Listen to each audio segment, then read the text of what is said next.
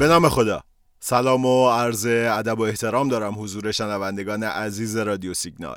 محمد رضا مکرم هستم و قرار امروز دوشنبه 26 مهر ماه اتفاقات بازار بورس تهران رو تا اینجای هفته با هم دیگه تحلیل و بررسی کنیم و ببینیم چه خبره.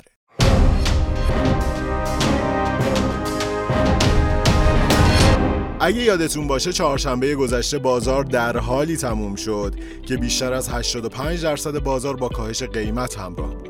شاخص 21000 واحد ریخت و حدود 762 میلیارد تومان نقدینگی حقیقی ها از بورس خارج شد. چیزی که در معاملات روزهای اخیر شاهدش هستیم در واقع کاهش ارزش معاملاته که خودش به تنهایی کلی چیزو میگه. اینکه دوباره اون اندک اعتماد جلب شده یه سهامدارا از بین رفته، رونق معاملات کم شده و بورس تبدیل شده به یه بازار کسل کننده و حوصله سربر.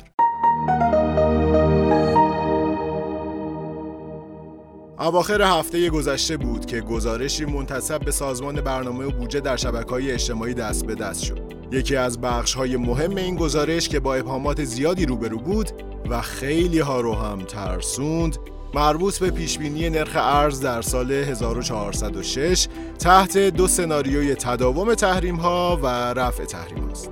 تو این گزارش اومده در صورت ادامه دار بودن تحریم‌ها نرخ دلار در سال 1406 به حدود 284,000 تومان خواهد رسید و در صورت رفع تحریم‌ها حداکثر نرخ ارز در سال 1406 به محدوده 55,000 تومان خواهد رسید. خب اما بازار شنبه 22 مهر تحت تأثیر این گزارش نسبت به روزهای قبلش کاملا متفاوت بود. حدود 75% بازار سبز شد. کلیت بازار دست خریدارها افتاد. شاخص کل با یه جهش 41,000 واحدی کانال 1,400,000 واحد رو پس گرفت و از همه مهمتر جریان ورود و خروج نقدینگی سهامداران حقیقی بعد از 9 روز کاری به نفع خریدارها شد و حدود 550 میلیارد تومان نقدینگی حقیقی ها وارد بورس شد.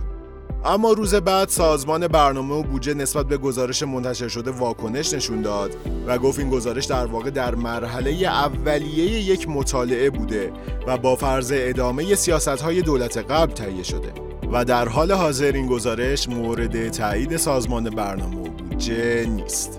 در قسمت دیگه این اطلاعیه سازمان برنامه و بودجه گفته که برنامه‌ها و سیاست‌های دولت آقای رئیسی در بخش اقتصادی تغییرات بنیادی کرده که نمونهش رو میتونیم در بخشنامه بودجه سال 1401 ببینیم که پیش بینی میشه با اجرای این سیاست‌ها کسری بودجه جبران و رشد اقتصادی قابل توجهی در کشور ایجاد بشه. خب از جمله مواردی که در بخشنامه ذکر شده رسیدن به رشد اقتصادی 8%، عدم وجود کسری بودجه و مهار تورمه.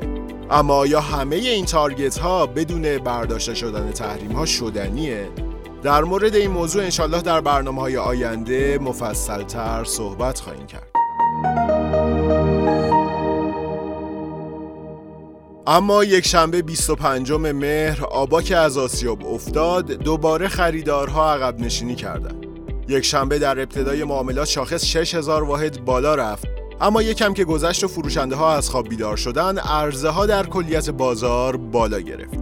یک شنبه در نهایت شاخص کل 1300 واحد افت کرد و با توجه به اینکه 77% بازار قرمز بود شاخص هموز ریزش سنگین‌تری رو تجربه کرد.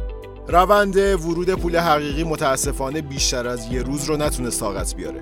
دیروز حدود 560 میلیارد تومان نقدینگی حقیقی ها خیلی راحت از بورس خارج شد و آب از آب هم تکون نخورد.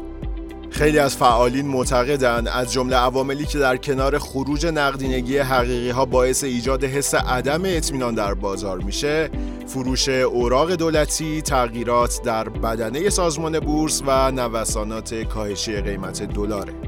اما متاسفانه یکی از چیزایی که فعالین قدیمی بورس رو این روزها نگران کرده کاهش ارزش معاملاته. ارزش معاملات خرد این روزها در حدود 5000 میلیارد و یا حتی کمتر قرار داره. این در حالیه که میانگین ارزش معاملات خرد در زمان رونق بازار در حدود 10000 میلیارد تومان بود. در واقع کاهش شدید ارزش معاملات همراه با ادامه خروج نقدینگی حقیقی‌ها نشونه کاهش نقدشوندگی بازاره.